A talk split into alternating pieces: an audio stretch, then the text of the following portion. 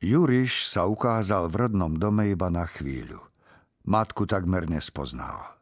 Bez zuba, sivovlasá, zlomená v páse, vyčerpaná častými pôrodmi a potratmi mŕtvych plodov, prežúvala chlebovú striedku a párala périe. Sestra Barbara už bola z domu preč, vydatá a tehotná, mladšiemu bratovi Janovi sa míňala mladosť pri robote. Otec mu ohmatal plecia a ramená. Čo z teba spravili? Spýtal sa Juriša. Kto? Oni. Kto oni, otec? Všetci, tí, tí všetci. Juriš mykol hlavou a otočil tvár k svetlu, aby otec dobre videl jazvu, čo sa mu ťahala krížom cez líce. Vojaka. Martin Jánošik cúvol a pozrel na Juriša ako na cudzinca.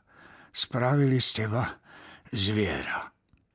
Juriš sa neškriepil. Tomáš prečkal zimu u bratov na samote a potom po neho prišiel Juriš. Nikdy som nevidel more, povedal Uhorčíkovi. Ani nikdy neuvidíš, vysmial sa mu kamarát. Ale nebanuj, slaná voda ničí aj najlepšie krpce, ak ich nedržíš nad hlavou. Stvrdnú na kosť a môžeš ich zahodiť. Ale Juriš chcel napriek tomu vidieť more, pretože Rákovci k nemu kedysi dávno prirovnal jeho oči.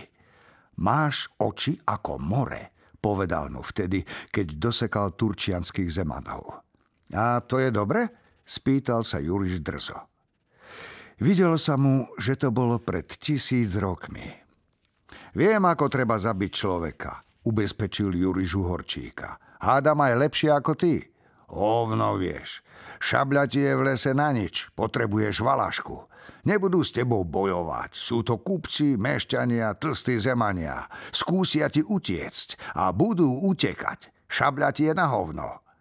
Takto vyzerali ich hádky, keď sedeli oproti sebe a zhovárali sa o budúcnosti. Žiadnu síce nemali, ale to oni netušili. Čakalo ich popravisko, ale na to nemysleli. Po čom vlastne túžili? O tom sa báli rozprávať. Budem strieľať. Netrafíš, Juríš, ale hej, narobíš hurhaj. Juriš zagánil a uhorčík prešiel palcom po ostrí svojej valašky. Potrebuješ toto. Chlap začne utekať, hodíš ju po ňom. Do nôh, ak ho budeš chcieť čanovať, do chrbta, aby sa dlho trápil. Do hlavy a bude po ňom hneď. Chápeš? Juriš chápal. Nestačí, že si ozbrojený. Musíš byť ako čert, ako bol maselník, ten bol taký.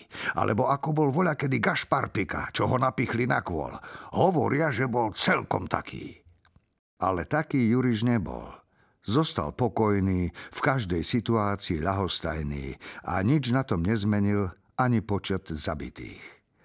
Pôjdeš po mešťanoch, poučoval ho Uhorčík.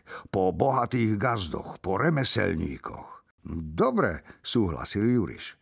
E, sú takí zemania, čo majú kúrie bez strážnikov, lebo nechcú živiť krky navyše. U takých sa ti nič nestane.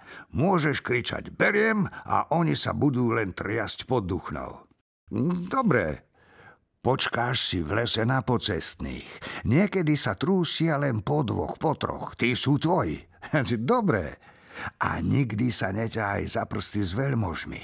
Tým sa veľkým oblúkom vyhni. Tomáš výstražne vstýčil prst. Ináč si dogazdoval. Juriš prikývol. A ešte Uhorčík zvážnel. Vyser sa na katolíckých farárov. Úplne sa na nich vyser. Nemôžeš vyhrať.